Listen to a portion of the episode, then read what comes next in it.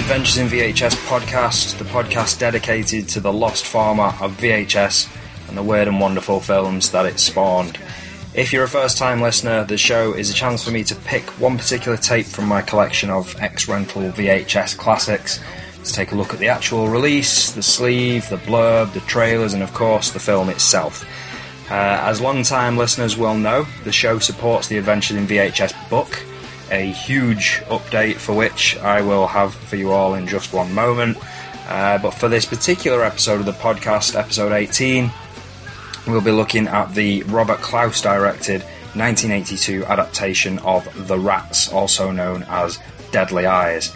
Uh, and I'll be digging deep into its UK VHS release on Guild Home Video. As you may or may not know, Clouse is a man with a relatively short but interesting career, which was primarily in the martial arts genre, with films like the brilliant Gymkata and the even more brilliant Enter the Dragon on his CV, not to mention home video favourites like China O'Brien and China O'Brien 2. Here, though, he's telling the story of a bunch of giant mutant rats which are on the rampage in a big Canadian city, so I'm sure you'll agree it could be interesting to see how this rare step away from kung fu films uh, works out for him. So the film will be one of the tapes that ends up within the pages of the Adventures in VHS book. Uh, not all the ones that I do for the podcast will. In fact, most of them don't. Um, but that brings me nicely onto the news that I mentioned before, uh, and I also promised I would share with you all today on the last episode of the sh- of the podcast. Um, it is good news, I promise you, um, as it will ultimately mean that the book will be published a lot sooner than uh, it might have. Uh, but in order to share the good news, I first need to deal with uh, with the bad news. Um, so here goes. Um, sadly, the book won't be being published by Unbound. Um, we started crowdfunding with Unbound in October of last year, and after a lot of work marketing the book by me and a lot of kind support from you, we managed to reach about 35% of the target that Unbound set for the book. Um, unfortunately, that target was based on the idea that I had a niche product, which Unbound saw uh, as having the potential to cross over to a mainstream market. The thing is, while I was busy publicising the book and doing podcasts and trying to convince people um, to part with their cash, uh, Unbound kind of weren't doing very much at all. Um, and when I went back to them and I said, hey, maybe we should look at some of the costs that you've applied to this twelve and a half thousand pound target that you've got, things like launch parties and social media marketing, a lot of which I feel like I'm the one doing. Um, their response was that if we wanted to cut costs, then the best thing to do would be removing uh, all the color, color images in the book. Uh, and that's just not something that I wanted to do. Um, I've been very clear from the outset about what I want this book to be. I want it to be, uh, I want people to sort of feel like they're renting the movies with me and experiencing the movies with me. And a big part of that is being able to see the artwork and enjoy the artwork and, and feel like you're almost plucking that movie from the shelves with me and, and watching it and, and experiencing it like that. So I, I, you know, it was never an option. So, uh, for me to, to have the book without, without the images and without, you know, full color, high quality images on decent paper. It's just that's what I want this book to be, um, and I don't care about the profits. That's what it, that's what it has to be. Uh, so in short, um, it was pretty clear at that point that that no more marketing support was coming from from that direction, um, and the answers that they gave me to actually cut the costs were just not going to work for me. Um, so we had to, to well we decided to go our separate ways Um, and I started looking at self publishing as an option. And it's an option that I should have looked at from the start, quite frankly. Uh, I was a little bit scared of the extra work involved, um, I'll be honest with you. The reason I was keen to go with Unbound is I thought this way I can just write the book and then hand it over to someone else and they can do everything else. Uh, it didn't work out that way. I ended up focused purely on marketing the book and doing all this other stuff. And, you know, I lost track of actually writing the book. Uh, whereas now, if I do everything, which isn't actually as scary as it first seems. Um, I, I, figured out that without the expenses that Unbound built into that original cost, which obviously also included 50% of any profits, um, I can do the book myself for about a sixth of the cost.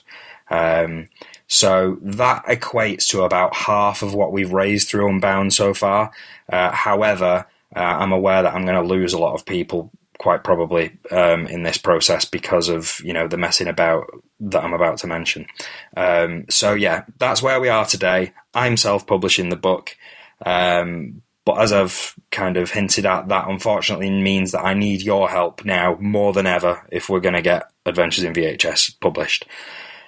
Today, those of you who were kind enough to pledge your support for Adventures in VHS um, with Unbound uh, should have received an email from them. Now, that email will essentially say to you that uh, that I've taken the project back and I'm publishing it myself, and it should also hopefully have a link to adventuresinvhs.com, uh, which is the, the site where the book lives uh, and the site that I have relaunched today.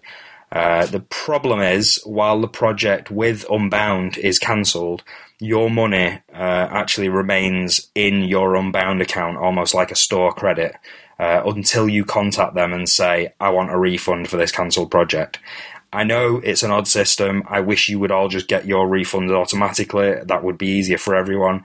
Uh, but I think the hope is, from their perspective, is that you'll just sort of spend it on another one of their books. Uh, which is fine. You're you're free to do that. Um, but that's entirely your call. Um, However, if you do want to continue to support Adventures in VHS, and I very, very, very much hope that you do, um, what you need to do is drop them an email and just say in that email, hey, I realise Adventures in VHS is no longer being pub- published with you. Please, can you give me a refund as soon as possible? Um, and that email needs to go to support at unbound.co.uk. So once again, that's support at unbound.co.uk. Um, if you go to the relaunched website, adventuresinvhs.com, you'll see a page on there which offers information about um, about how to get a refund. On that page is a link. If you just click that link, a an email will automatically come up with uh, with your your with your from your email address to support at unbound.co.uk. It'll have the subject line in there. It'll have the body text in the actual email. So with a few clicks, um, you could you could just do it that way. It, I've tried to make it as easy as possible, basically, for people. Um, then, once you've had your refund from Unbound, which they will honour very quickly, they're, they're pretty good like that.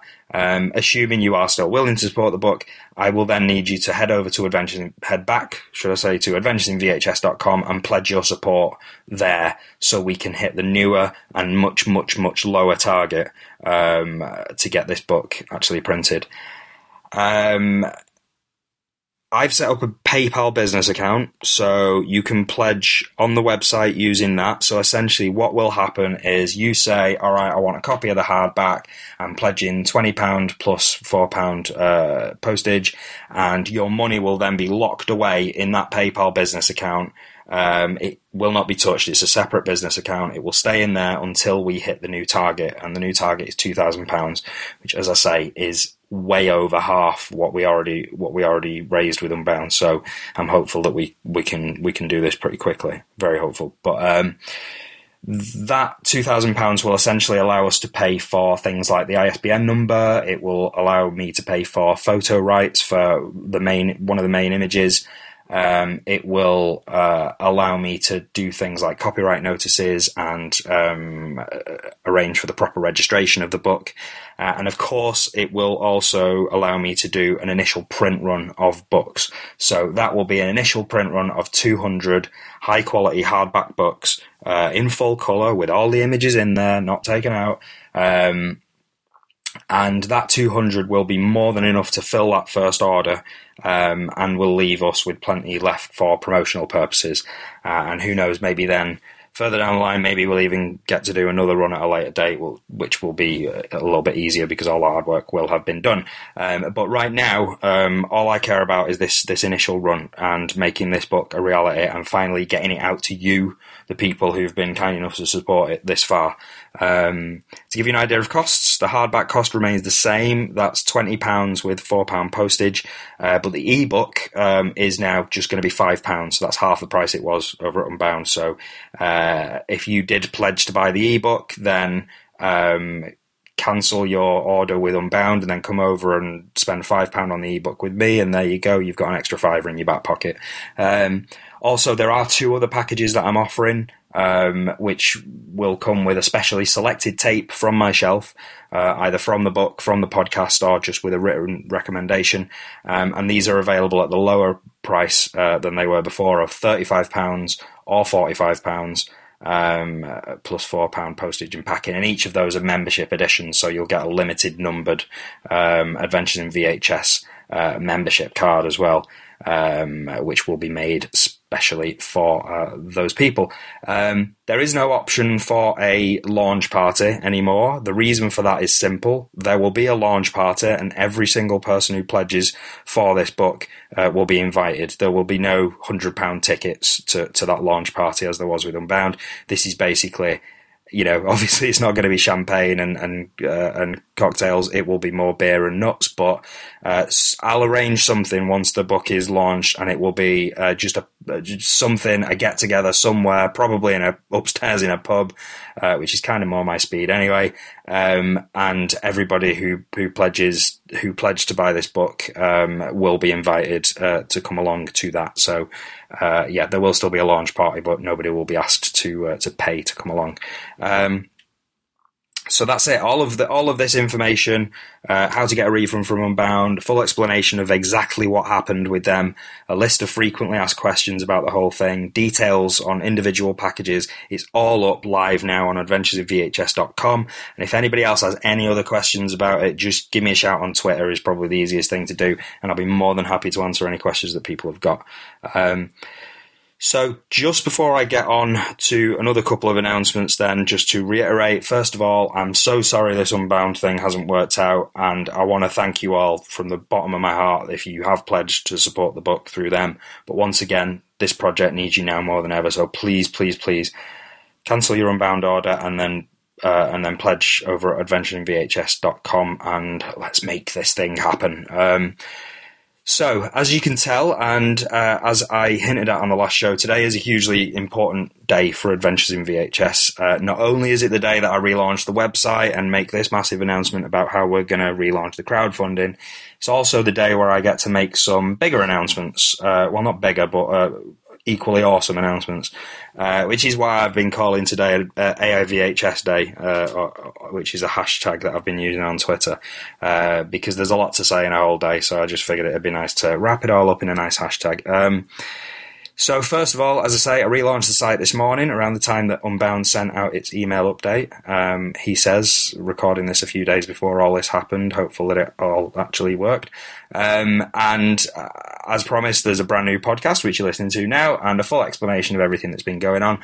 Um, but I also uh, am using uh, the 17th of July to share some other fantastic news, which is news that will be posted later on in the day, uh, and is something I've been waiting to tell people uh, for quite a bit.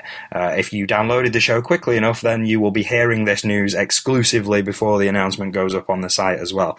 Um, so yeah, very exciting. Um, so here it is. I can confirm that we have a foreword for the book, um, which is uh, a foreword that has been written by none other than co-founder of Troma Entertainment, creator of The Toxic Avenger, director of Class of Nuke 'Em High, and Adventures in VHS episode 2 special guest, Mr. Lloyd Kaufman.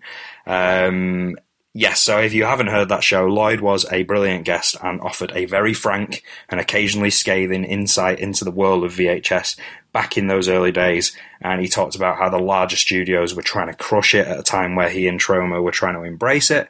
Uh, he also talked about how you know those those large corporations are now trying to impose the same restrictions on on on the internet, and how Troma has been keen to sort of uh, do the opposite of that.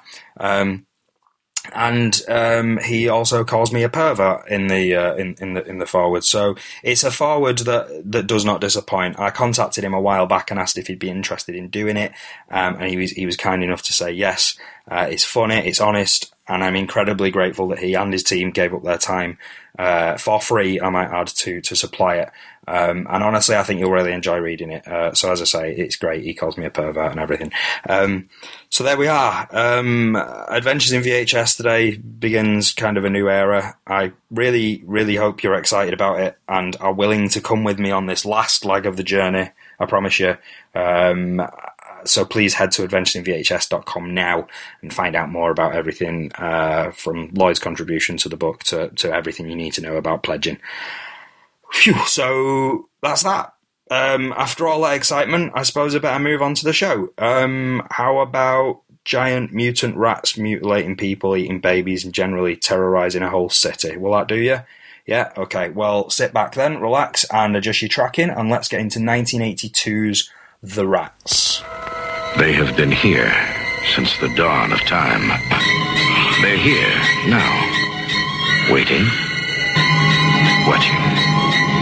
They've gone unchecked, unnoticed, and now they're monsters. My hand! Something bit my hand! Are you okay? Let's get the hell out of here. Would you believe the other day I saw a rat this big? Are you through? No, I mean it. He was this big. Overpopulated, oversized, and hungry.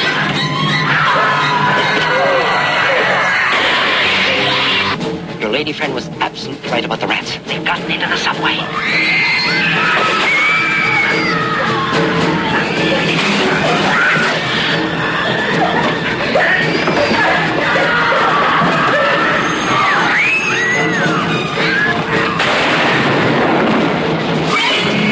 The rat population of the world is estimated to be 108 billion. 24 times the human population. Okay, so you just heard a trailer for The Rats, which is uh, this episode's featured film. Um, however, I did want to mention before I get into sort of the tape and the sleeve and obviously the film itself, um, this isn't really a film that um, that I'm familiar with. It's not a film I've seen before. It's not a film I remember from the, the shelves of um, of Video World, the, the the independent video store that I used to rent all my movies from, and is a, a central part of the book. Um, however, it is uh, a movie that I know existed on that that video store's shelves. Um, a big part of the book, in fact, kind of a third of the book, um, is made up of films which have been taken from a photograph that I was managed to that I managed to acquire some time ago, uh, which kind of shows um, a load of the films that were on. Uh, well, it shows the interior of Video World back in 1983, basically. Um, it's a photograph taken by uh, a guy called Martin Parr and will feature in the book. Uh, and basically, this photograph shows the back wall of the video store that I grew up in, and it shows um, quite clearly, actually, uh, a whole. Um, I'd say probably just just guessing off the top of my head, maybe 200, 300 uh, videotapes that, that are on that back wall, and you can kind of make out quite a lot of them. Um, one of the films that's very clear to, to make out on that shelf um, in Video World from 1983 is The Rats on Guild Home Video. So um, this uh, particular tape will be featured in the book, and it will be in the first section of the book, uh, which is uh, dedicated to to the films which are, are taken from that photograph. As I say, not a film that I'm familiar with, not even a sleeve that I'm familiar with. Um, however, the book I'm kind of familiar with, and the sleeve to the book I'm kind of familiar with. Reason being, uh, this is adapted from the James Herbert novel of the same name. And that was one of a number of sort of pulp horror movie, sorry, pulp horror novel novels that my dad had uh, when I was growing up. Um, and I remember the the sleeves or the covers for the for those books being every bit as garish as the the horror movies and, and stuff that I would find at the video store down the road. But one of them I remember very, very clearly was the rats, and it was always knocking about. Um, and I put up on Facebook uh, that I was covering this particular movie, and I popped up the cover to the uh, the very, uh, as I say, the very sort of graphic cover with a very evil, snarling rat on the front of it. Put that up on Facebook, and the sister of Mike from the Chinstroker versus Punter podcast commented that you know her, um, her she was like, "Oh yeah, I remember this. Uh, I think our dad had the book on on on the shelf or something." So I kind of thought to myself, I was like, well, maybe this is just one of those. Maybe it's a dad thing. Maybe like all dads had a copy of this book. Maybe it's like the, I don't know, the book equivalent of like Brothers in Arms by Dire Straits. Maybe it's just one of those books that that was floating about quite a lot at the time. So I went onto Twitter and had a bit of a word with some people on there. And as it turns out, there's a whole ton of people who had this book in their house or have read this book or um, in many cases their dads had it. So yeah it was, it was really strange. I just decided to put it out there. I did kind of offend a couple mildly offend a couple of people by the sounds of things because they were like what do you mean dad? I read it myself. And it's like but no that's not. I'm just like my dad had it, somebody else's dad had it, and a couple of other people's dads had it. So I just thought I'd, I'd ask the question. Uh, but either way, it turns out that a lot of people uh, have had some experience of this book. I'll just go through a few of the responses now. Stephen Jones, which is the uh, Welsh big guy on Twitter, he mentioned that it was the first horror book that he'd ever read. Greg's, uh, Greg Taylor, who is at Greg C. Taylor on Twitter, said it was the first adult book I got out of the library at 12. My mum found a sex scene and it went straight back. It's like Fahrenheit 451. Kirsty, who is Twisted Sister 74 on Twitter, commented that the, the cover that I put up is a fantastic cover, but then tweeted a copy of her own copy of The Rats that she still has. Birdie Freak, uh, who's at Grindhouse Dave on Twitter, uh, said that he still owns that particular copy that I tweeted um, with the Rats Sieg Heil back leg, uh, and that the book was a landmark of my horror reading youth, pure pulp horror genius, a top trilogy. So yeah, the trilogy's reference in there is there were two other books that followed this. There was one called The Lair and uh, another one I don't know. Google it. Um, but yeah, so um, Horror Hothouse followed that up by saying that uh, no, I'm old enough to have read it the first time around. Matthew Cox, who is Pogo Drums on Twitter, actually posted a series of photographs around James Herbert. Or he managed to get James Herbert to appear at his uh, his independent bookshop with a very interesting uh, note, which I think was a note to the publisher. So yeah, go and check that out. That's that's an interesting little post to see. And another one here. Let's have a look um, from Richard George, who's Richard George thirty seven. Uh, his comment is, "It's a proper horror novel, and the rats are a lot faster moving than Shaun Hutson's slugs." I, I, should bloody well hope so. Lee Bales, uh, who is Ibon Films on Twitter, uh, was the commenter I kind of mentioned. What do you mean, Dad? I bought it for myself as a kid. Loved it. Uh, let's not forget that his sex scenes were always around page 78. So keep that in the back of your head, page 78. M Shadows, who is at M Shadows on Twitter, actually says, I've just given my copy uh, of the book to my 13 year old to read for the first time. She loves it. Uh, it changed how I read books, and I'm hoping to do the same for her, which is nice. And Dan Orte, who is, of course, Mondo Dan on Twitter, it was hardly my dad's thing, but I had a copy along with The Lair, the sequel, and James Herbert's Horror Source Fest, The Fog. I actually didn't know that James Herbert's The Fog was such a, a source fest. I, yeah, um, uh, there you go. M Shadows followed that up by saying, yeah, not to forget the follow ups of The Lair and The Domain, uh, so that's the third book. And she said all three books are amazing. I'd like to say some of the best books that I've ever read, to be honest, uh, which is great. Kirsty again, Twisted Sister 74, came back and said that she still remembered the first time reading it when she was 13, and that was a long time ago. So a popular a popular book with 13 year olds, it, it, it, would seem. Uh, Ian Harper, which is Ian G. Harper on Twitter, said, Mine did, as in his dad had it. Uh, and he comments that the cover gave him nightmares. I'm not surprised.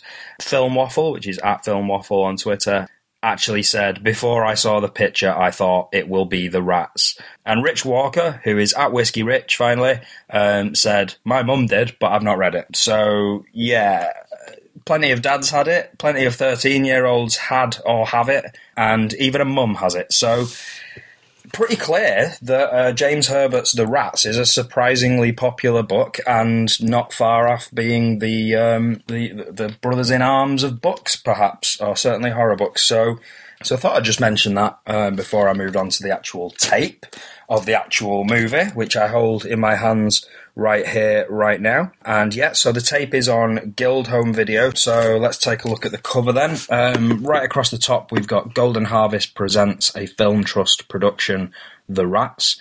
Uh, for those who don't know, Golden Harvest did an awful lot of kung fu movies in the 70s and 80s, and that kind of explains why in the movie, well, Bruce Lee's there. Um, he's certainly just in the background, but he, he's there. And yes, so Golden Harvest presents a Film Trust production, The Rats, starring Sam Groom and Sarah Botsford. Special appearance by Scatman Crothers. Uh, also starring Lisa Langlois, Leslie Donaldson, James B. Douglas, and Cec Linder as Dr. Louis Spencer. Not Louis Spence, Louis Spencer. A joke that only British people will get. Then underneath that, we've got a giant set of evil eyes peering above the blood red toothed font which says the rats, and then just uh, sort of across the whole of the thing, we've got sort of uh, a wire mesh fence that's been sort of chewed open. And as we peer sort of through that wire mesh fence, we can see giant rats um, as big as buildings. These these giant rats are, and they're just sort of storming through through a city. So yeah, obviously the rats in this film aren't that big, but I don't think that's intended necessarily to. Um, I don't think you're you're intended to think that the rats are that big in this film. I think it's just uh, just a playful front cover. The weird gold embossed Guild home video sticker, which is always weirdly placed. Just looking at a couple of my other tapes, Guild home video in the in the 1980s, they just seem to stick this shiny gold sticker right in the middle of the front covers. Usually right over. I mean, here it's you know it's obscuring part of the artwork. It just makes me wonder why they bothered. Like they've already got the guild logo on there. I mean, stick it on the side if if it's a security thing. But anyway, so yeah, there's uh, two or possibly three or four. Uh, can't tell because the stickers in the way. Rats that are sort of um, Godzilla style, sort of uh, running through a city. Um, and then just beneath there, there is the tagline, which is Tonight they will rise from the darkness beneath the cities to feed. Uh, just beneath that, a Guild home video presentation, the Guild logo with the white banner across the bottom, uh, the fact that it's in colour, and the runtime, which is 1 hour 28 minutes. So, those of you who know me will know that I'm very pleased about that because I believe all films should be around 90 minutes. Anyway, flip round to the side, not very much on the side. Uh, what there is is the same title, The Rats, in the sort of blood red font with the teeth. There's an image below it uh, with a guy being attacked from a rat. And I must admit, having actually already watched the film, um, I recorded this podcast in a, slightly different way that I normally do. Having already watched the film, I don't recognise that image from the side. Then just below that, we've got uh, another gold embossed sticker, which is VHS format. Uh, and then below that, the uh, the guild logo, well, the guild lettering as well. Flip around to the back. We've got another tagline uh, across the, the back, which is over the top of a photograph of some rats running along a, a darkened corridor. And it says, The greatest single threat to the continued existence of man on this planet, the rats. Uh, then just below that, there's the slightly uh, longer blurb, which is as follows Meet mankind's deadliest enemy. Each year they plunder one fifth of our food, spread our deadliest diseases, and destroy billions of dollars worth of homes and property. Each generation becomes more and more immune to our poisons, and they have even survived in atomic test areas where all other forms of life were destroyed. Not sure that's true.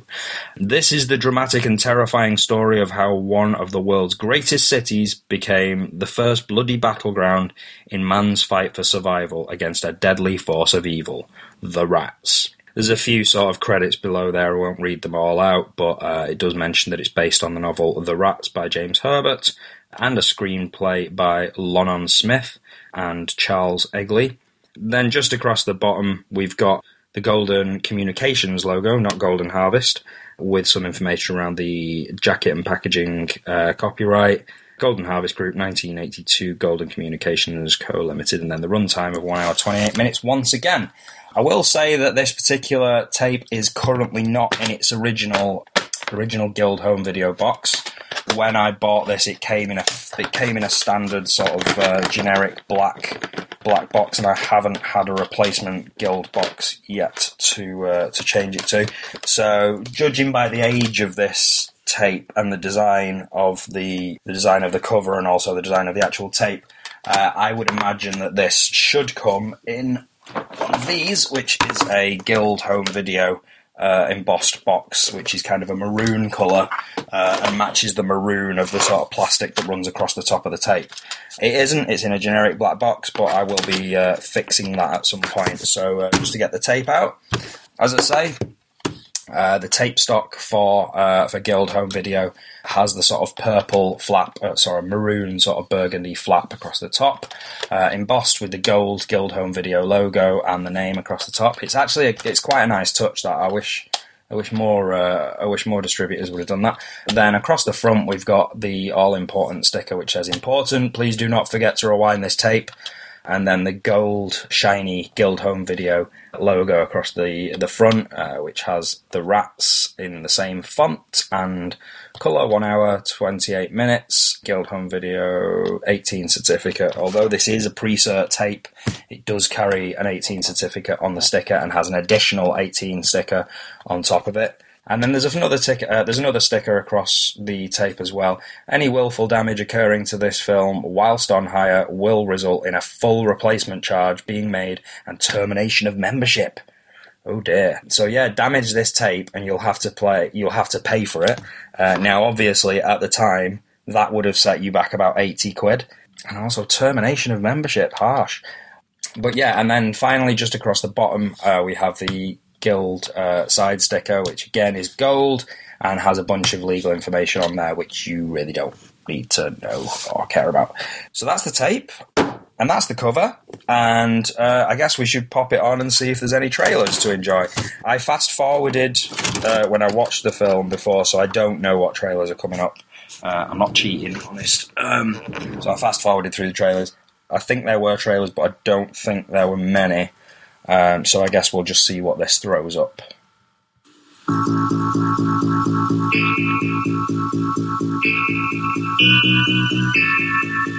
Okay, so this is the usual Guild Home Video warnings about uh, don't copy it, don't alter it, don't uh, cut it, don't show it to people, don't put it on in the cinema and ask people for money.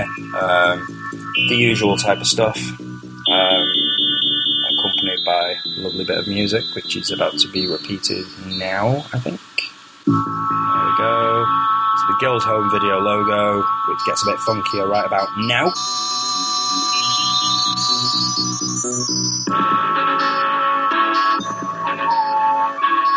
Before you enjoy our main feature, here's a trailer for another major release from Guild, which is available at your local stockist now. Thank you, Stephen Hawking. Whatever it is, it's Golden Harvest, so, because that's the logo that's just popped up.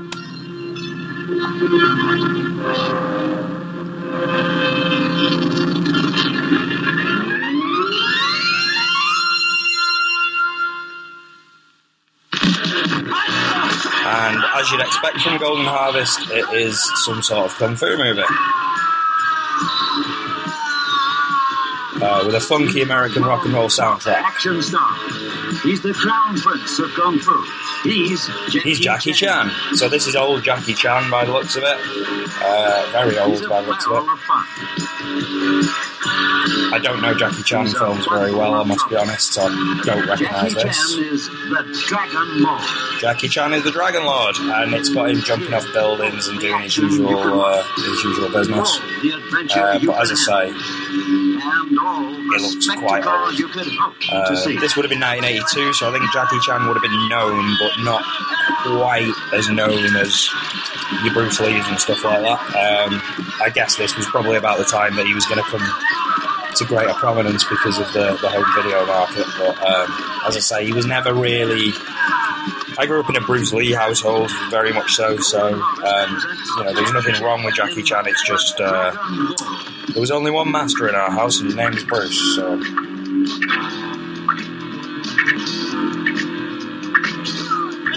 He's coming your way. On target for action in the Dragon Lord. Which is actually a film I've never heard of as well. But as I say, it looks like very early Chan.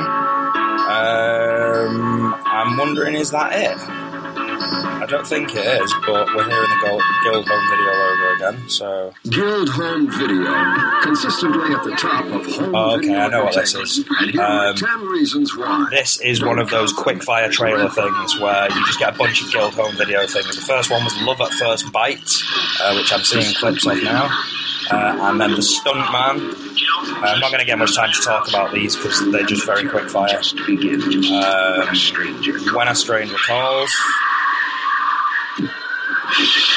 The ninth configuration. This guy's going to tell us the titles of all of them, so I'll let him.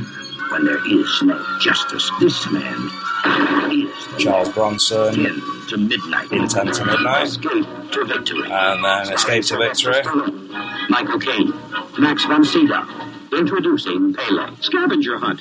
A race for two. See what I mean? We're just powering through these. Two seconds of terror. Uh, this one's Scanners. You begin to self-destruct. Yeah, so occasionally you get these where Guild was one of the, the, the distributors that did that, and you just get a sort of quick fire bunch of films that they're that they're doing, and it's not you don't really get a chance to sort of absorb the, any of the trailers. Really, this is something with Jack Nicholson. Um, Jack Nicholson. Jessica Lange.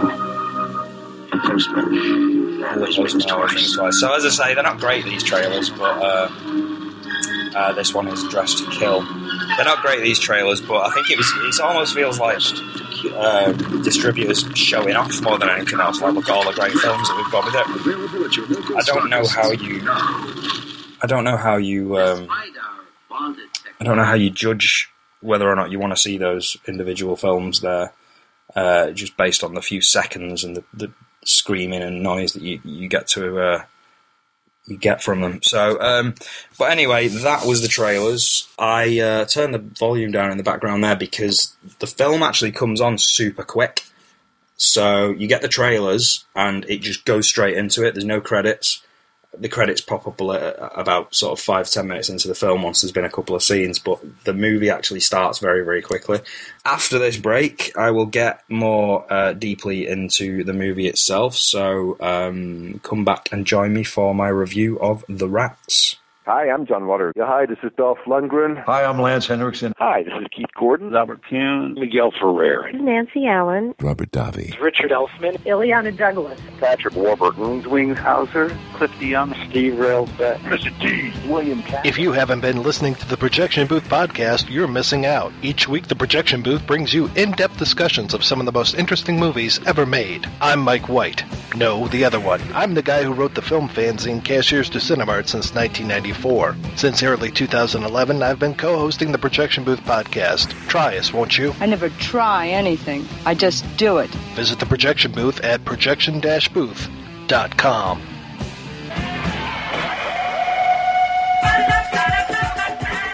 All right, I'm here with Bill Byforce and Mr. Chris to tell you a little bit about Outside the Cinema. All right, Reverend Scott, take us to church. Uh, what can we expect to find from a typical show? Two hours of just random blabber.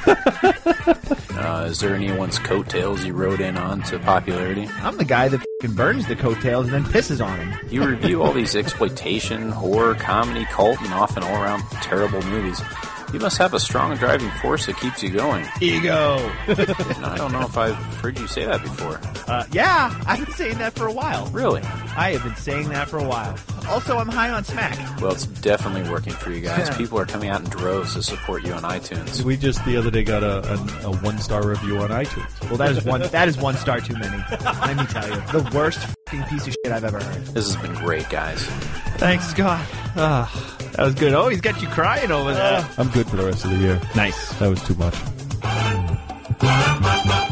Not to be confused with Bruno Mattei's 1984 movie Rats Night of Terror, or for that matter, a number of other movies that used that title in 1999, 2000, or 2003, to name just a few. 1982's Rats is an adaptation of the James Herbert pulp horror novel of the same name, which was released in the US as Deadly Eyes. As I've mentioned, it's a book which, uh, with, of which the cover I was familiar with much more than that of the videotape. So it is sort of satisfying to finally explore the story behind um, that terrifying screeching rodent that adorned the pulpy cover of, of a book that belonged to my dad, stashed at the back of, of our, funnily enough, our video uh, cupboard uh, for so many years.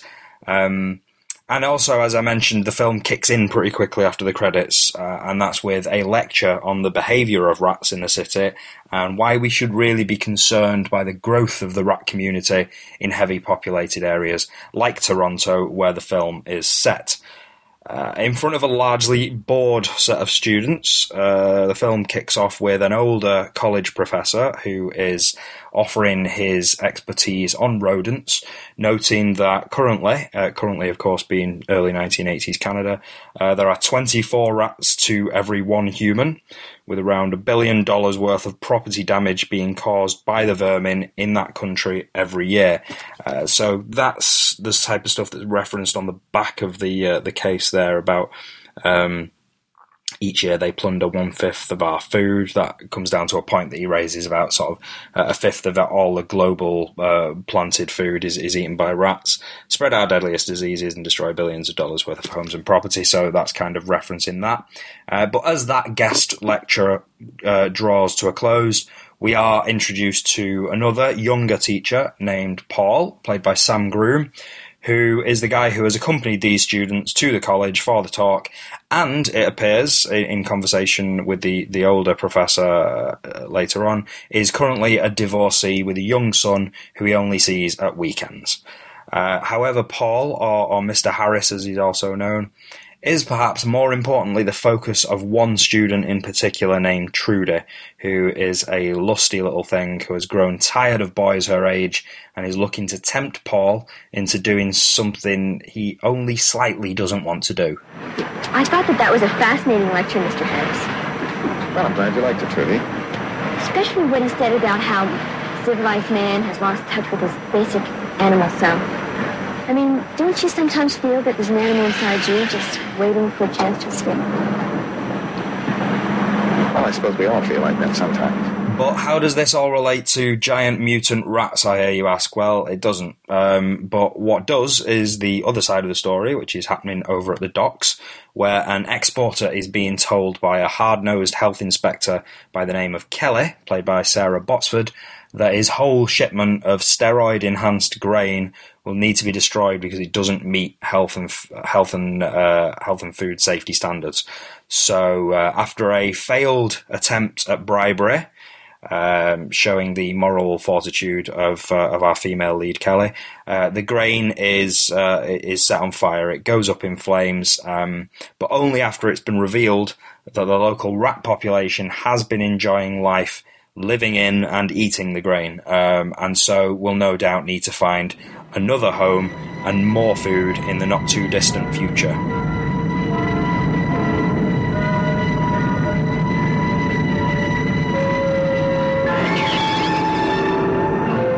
So after the flaming credits have died down, um, we are brought back to Trudy, who is daydreaming about Mr. Harris uh, while spending some time at one of her friends' houses, where a gathering of teens is taking place in the absence of uh, of someone's parents. Um, and to the sound of a song which rather ham-fistedly is, is singing something about Lolita in the background, Trudy is explaining how she's wondering whether she is missing out on something by being with Matt, her boyfriend, because he is, uh, sometimes so boring, uh, but adds that Mr. Harris is really exciting and he's really sophisticated and he's really experienced and he understands women. He's so sophisticated. He's been to Europe. He's even been married. He really understands women. Yes, that's exactly what I said. Anyway, uh, while all this is going on, there appears to be a rumbling beneath the house that the teenagers haven't noticed over the sound of their frankly horrible music, music which, incidentally, no teenager I know or have ever have known would ever listen to. Uh, which is probably why Matt, the uh, the kind of spurned boyfriend, seizes the opportunity to win the attention of Trudy back by making a romantic suggestion. What do you want to do now? Let's go upstairs. which obviously does not work. Uh, so the gang instead all decide to go out for burgers to escape the terrible music. Um, all that is except Liz, who it turns out is actually looking after her baby sister while her parents are away. Um, and the baby sister, I would guess, is probably about three years old, um, and wakes up in the middle of the evening for what looks like a bowl of soup. Uh, strangely, but you know, I'm no expert on kids, but okay, a bowl of soup in the middle of the evening after being asleep, that's fine, yeah, whatever. Um, Liz is almost convinced that she could potentially go off with her friends for a burger and just leave the baby to fend for itself. Her friends seem pretty convinced that that's a, a thing that, that she should probably do. Uh, thankfully, she decides it would be better to stick around the house uh, as she's got some homework she needs to do anyway. Um, so while she's busy coming to this rather difficult and in no way obvious decision out on the porch, um, her baby sister Caroline is being attacked in her high chair by the ravenous, steroid pumped dogs. Uh, I, I mean rats. Um, now, to be fair, maybe it's because I've got a toddler of my own these days, but it is a pretty effective scene and the image that it leaves you with of the high chair sort of knocked over and a trail of blood that's sort of leading out the door, I think is a pretty powerful one. Um, so yeah, it, it, worked for me. As I've hinted, it is pretty clear that the rats are small dogs in rat costumes. Um, but what I'll add is that thanks to some pretty smart editing, in a weird way, it actually sort of works and is kind of halfway convincing. Um, so, you know, as you kind of follow, um, as you kind of, you know what's happened and then you follow, uh, Liz around as she sort of discovers the body and then is attacked herself, uh, it is actually a pretty, a pretty decent scene.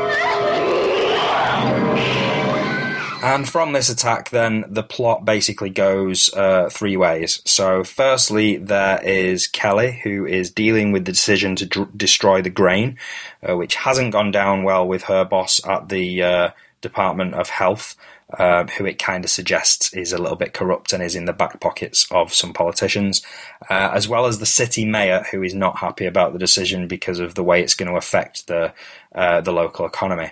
Um, then the uh, there is also the continuing unrequited love triangle of Trudy, her sad and confused boyfriend Matt, and of course Paul. Trudy keeps throwing herself at Paul. Matt keeps throwing himself at Trudy, and Paul has to keep reminding himself that he's definitely not allowed to fuck a student. Willpower, Harris. And then finally, there's the third plot point, which is, of course, the rats themselves. Now, obviously, by this point, the rats are starting to pop up out of the shadows uh, and occasionally attack unexpecting Canadians. Uh, so there's an old man that gets attacked after saying goodnight to his uh, his old lady girlfriend. Um, but there's also another victim who is a young basketball player and student of Paul's named David, who is hospitalized after he gets a, a, little bite to his hand. He drops his bike, he reaches down to get it, he gets a bite on the hand. More important uh, than the actual injury, though, is the fact that this injury lands him in a place uh, where Paul and Kelly can meet at the hospital uh, and fall in love subsequently. And it also offers an opportunity for a doctor to step in and uh, offer up his opinion on what the bite might be from. Uh, and funnily enough, the aforementioned doctor has a theory about the species of, of attacker, which isn't that far from my own. Well, the close set punctures would indicate some kind of rodent. But the bite itself is, is much larger than anything I'm familiar with. No, if I had to guess, I'd say something in the order of a Great Dane. Anyway, one rat attack later, uh, carefully composed of dogs dressed as rats, and more interestingly, sort of low angle shots that make the actual rats that are being used uh, in the, in the production seem much bigger than they are. Um, and after that, we're, we're, we're back at the Department of Health, where Kelly is investigating a number of complaints uh, that have apparently come in about rodent damage. Um, Kelly pulls in her colleague George, who's played by Scatman Crothers, uh, to go and check out what's been happening, which he reluctantly agrees to do. Um, you see, George has concerns over what's down there these days, as he's seen things that aren't quite the same as when he first started out in pest control. Bad and dangerous and ugly down there, Kelly. Would you believe the other day I saw a rat this big? Are you through? No, I mean it. He was this big. Well, while you're checking into other career opportunities, perhaps you could just go and check out the drain for me, please. That sucker was this big. And so, cut to a snowy afternoon in the park where Paul is out playing with his six year old boy Tim uh, when Kelly happens to jog by. You a jogger? Oh, a runner, please. Sorry, Kelly happens to run by, and uh, little Tom runs or quite possibly jogs off to play hide and seek.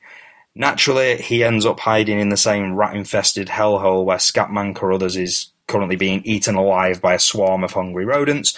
But he's thankfully saved by his dad from wandering too far down the tunnel, so never actually gets to see any of that nastiness. Uh, from there, the romance, uh, which has sort of blossomed in a, a, short conversation in the park, is kind of ramped up between Kelly and Paul. Uh, and after a hot date, they wind up back at her house for some warm brandy and hot sex, uh, which fans of the book may or may not find around page 78. Um, but it's around this point that Kelly, or more specifically Sara Botsford, uh, exposes herself in two ways. The first is, of course, via her nipples in a classic 1980s fireside sex scene, uh, but the second is in a pretty terrible acting. Um, to be fair, neither of the leads in this film are that great, but Kelly, when she kind of drops the stern health inspector bit and becomes the love interest, you can really start to see the weaknesses. The uh, the chemistry kind of isn't there, and she's she's a little bit wooden. Um, thankfully, though, she doesn't catch fire, uh, and there is the small matter of a dead Scatman Crothers to attend to, so the plot can kind of switch back to what's going on underground, and uh, Kelly and Paul can start to work together to try and figure out exactly what's going on. It's hard to believe that rats, even sewer rats, would attack a grown man. They're scavengers, not hunters. So it's at this point that Kelly admits that she knows everything there is to know about cockroaches, but that this stuff about rats is just way over her head, prompting Paul to contact his lecturer friend once more for some insight on rodents and what exactly might be going on. Now, that guy provides the necessary exposition to move things along a little bit, but he does stop short of um, of saying that he's convinced that there's a, a, colony of super rats, as he puts it out there. It's not something that he thinks is possible. He instead explains that the rats were happy at the docks, eating their steroid infused corn, but the fire has, has essentially dispersed them into the city, and now they're out and they're looking for new food as their original food and home uh, uh, has, has been destroyed. Um, it's a uh, a theory that that works. It, it's a theory that is sort of um, realistic to a degree because they talk about runways, which is the sort of paths that rats have for themselves to sort of feed. Um, and yeah, his theory about it not really being a colony of super rats um, is a theory that is obviously going to be tested quite soon, uh, especially when it's kind of revealed that Kelly has been asked to attend the grand opening of a brand new underground subway extension, um, which she invites Paul's train obsessed little boy Tim to go with her too. Uh, but it's only after Kelly has driven off with young Tim that Paul receives a chilling message from the professor. Paul, your lady friend was absolutely right about the rats. I found teeth marks in the basement of the museum. They were huge, bigger than anything I've seen. Paul, they've gotten into the subway. With those tunnels as a runway, those rats can go anywhere. So from there, we're into the last act, and it's a last act that's spread across three different locations. There's the cinema, where Trudy and Matt are having a passionate reunion in front of a Bruce Lee retrospective. Uh, there's the bowling alley, where strange rumblings are coming from beneath the lanes and uh, horrific things are about to ensue. Um, and there's also, of course, the subway opening, where Kelly and Tim are riding the new train. Craftily, though, for this uh, for this latter location, the rats have um, chewed through the electrical cables um, and have, have brought the train to a halt, uh, which forces everyone to get off and walk to where the ribbon cutting ceremony is due to take place.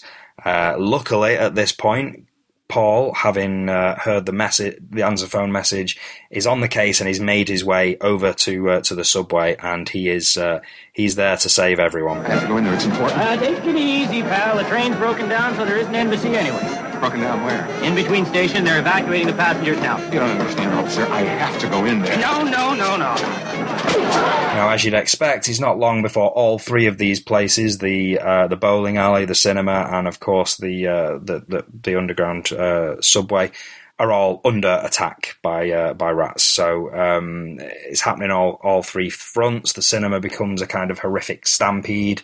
Uh, the bowling alley, turns into a, a, horrible bloody mess, and um, the underground subway station ends up being this sort of dark and confusing nightmare with people running about, being attacked, and not really knowing where they're going. Some people are getting off the train, some people are getting back on it.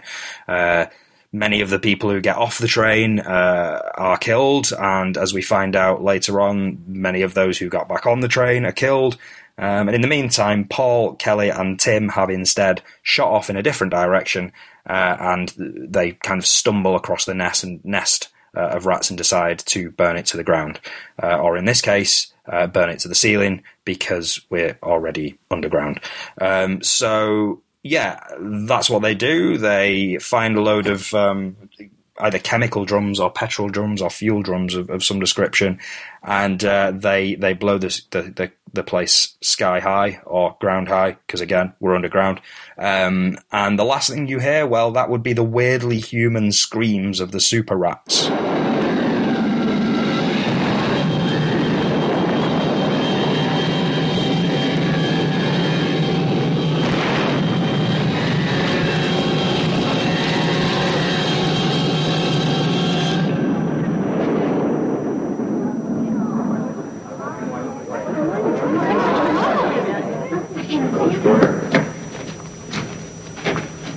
They're all dead.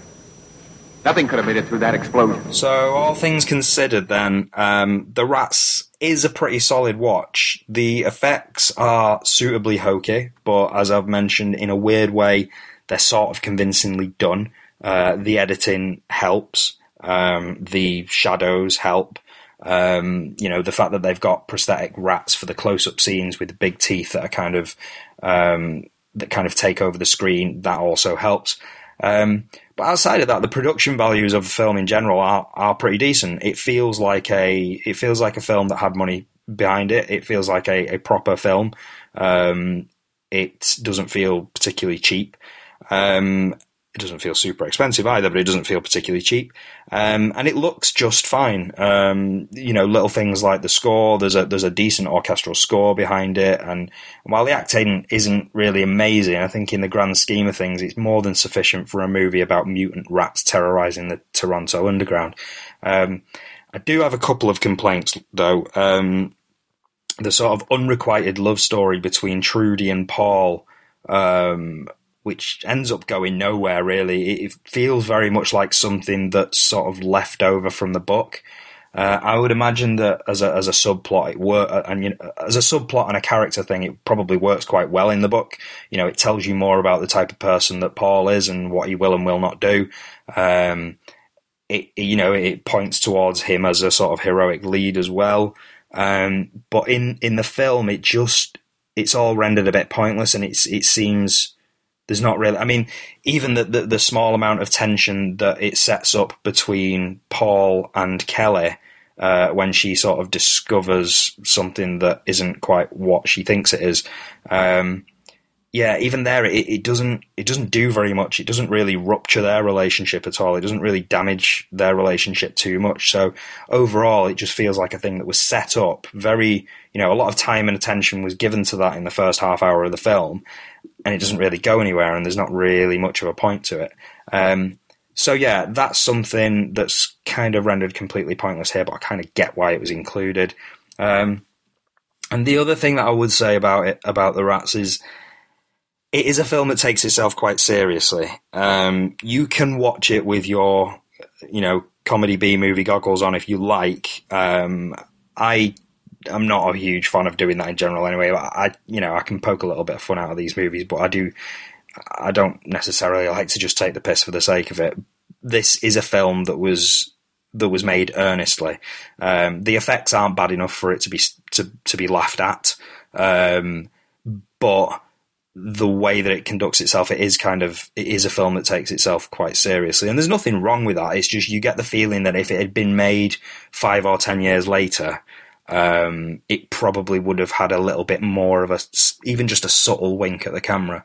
Um, but there's nothing. It really does play it straight. You are meant to believe that these these rats are going to be the demise of, of humanity, or at least the demise of Toronto or the Toronto Underground. Um, so yeah, it it takes itself a bit too seriously. It's not too much of a problem, but I would have been interested to see a uh, you know this film had it been made maybe five to ten years later, where it, I think the tone would have been quite different. Um, so there, there it is. That's the Rats. I would say check it out. Uh, it is available today in a Blu-ray slash DVD combo pack, um, albeit under the US title of Deadly Eyes, and that is a Region One US import. Um, alternatively, there is also a full VHS rip of the movie over on YouTube, uh, which you can check out. So uh, go ahead and check that out. It's if you just search for the Rats, aka Deadly Eyes, you'll find it. There are a couple listed on there as HD versions of the film, but ignore them. They're they're one of those con videos where it just tells you to go somewhere else. Um, the VHS rip, uh, I will say, I have um, downloaded that to use the clips in this section of the podcast, but I think, as you'll hear, the sound quality isn't great. There seems to be a kind of a high pitched sort of beep, which I hope wasn't too uh, too much of a problem for you, but it's the only version I could uh, I could get. Um, outside of recording directly from from the actual videotape out loud, which can be problematic when you've got noisy neighbours like I have. So um, yeah, so there is a version, a VHS rip of it on YouTube, which is probably the best bet. Obviously, as with most things, there are other alternative ways that you can get hold of this movie if importing it from the US or uh, or listening to the BP version from uh, from YouTube isn't an option you want to take. But I'll I'll leave that to you. Um, so that's it. However you watch it, um, expect the Rat slash Deadly Eyes to be a silly but rather well put together little exploitation B, B movie that is worth worth your time uh, and and yeah, worth the short ninety minutes of your time uh, for a little light entertainment one evening. Uh huh. You in for it now? Cause I got some shit in my truck that's gonna get rid of all your ass. And when I get through using this shit, you're gonna wish you never ran into George Boston. I bet there's enough of these bastards down here. Ain't this a bitch? And that was Adventures in VHS, episode 18, The Rats. I hope you enjoyed listening to it as much as I did recording it. And uh, all that leaves for me to say now is to remind you once again to head over to adventuresinvhs.com and please, please, please pledge uh, to support the book in this uh, this next round of crowdfunding. Um, as I said earlier, Full details are on there about exactly how all this is going to work, um, as well as exactly what went wrong with Unbound. Uh, I tried to be as honest as I could on there, um, so please go ahead and read that. Uh, also, any questions should hopefully be answered on there. Um, and there's also full uh, details on how to get a refund. It's literally just a case of clicking a couple of times and it, the job will be done. Um, so, uh, yeah please go ahead, visit adventuresinvhs.com and find out more about that. And uh, I hope you've enjoyed AI VHS Day, as I've been calling it. Um, a lot of stuff uh, to chew on, I think you'll agree. Um, I'll be back with another podcast very, very soon. Um, it will likely be in sort of mid to late August. Um, I'm starting a new job in the next couple of weeks, so I'm going to get a little bit tied up with that. But um, I promise the show will return, and when the show does return, uh, you will get a full and frank update on uh, where we are with crowdfunding, and uh, hopefully we'll have some news to share then. Uh, fingers crossed. Um, no idea what the next film will be, but keep an eye on uh, Twitter and Instagram, and I will reveal it as always through there. Um, if you do want to get in touch uh, or offer any feedback for the show, you can do so via adventuresinvhs at gmail.com. Uh, alternatively, you can just uh, contact me on Twitter via at FilmRant, where I will also be available to answer any questions that you have about the book or funding for the book or, or anything else. Um, so, yeah, that's that. Um, that's another episode of Adventures in VHS out the way. I hope you'll be back for uh, another one very, very soon. Uh, so until next time, ta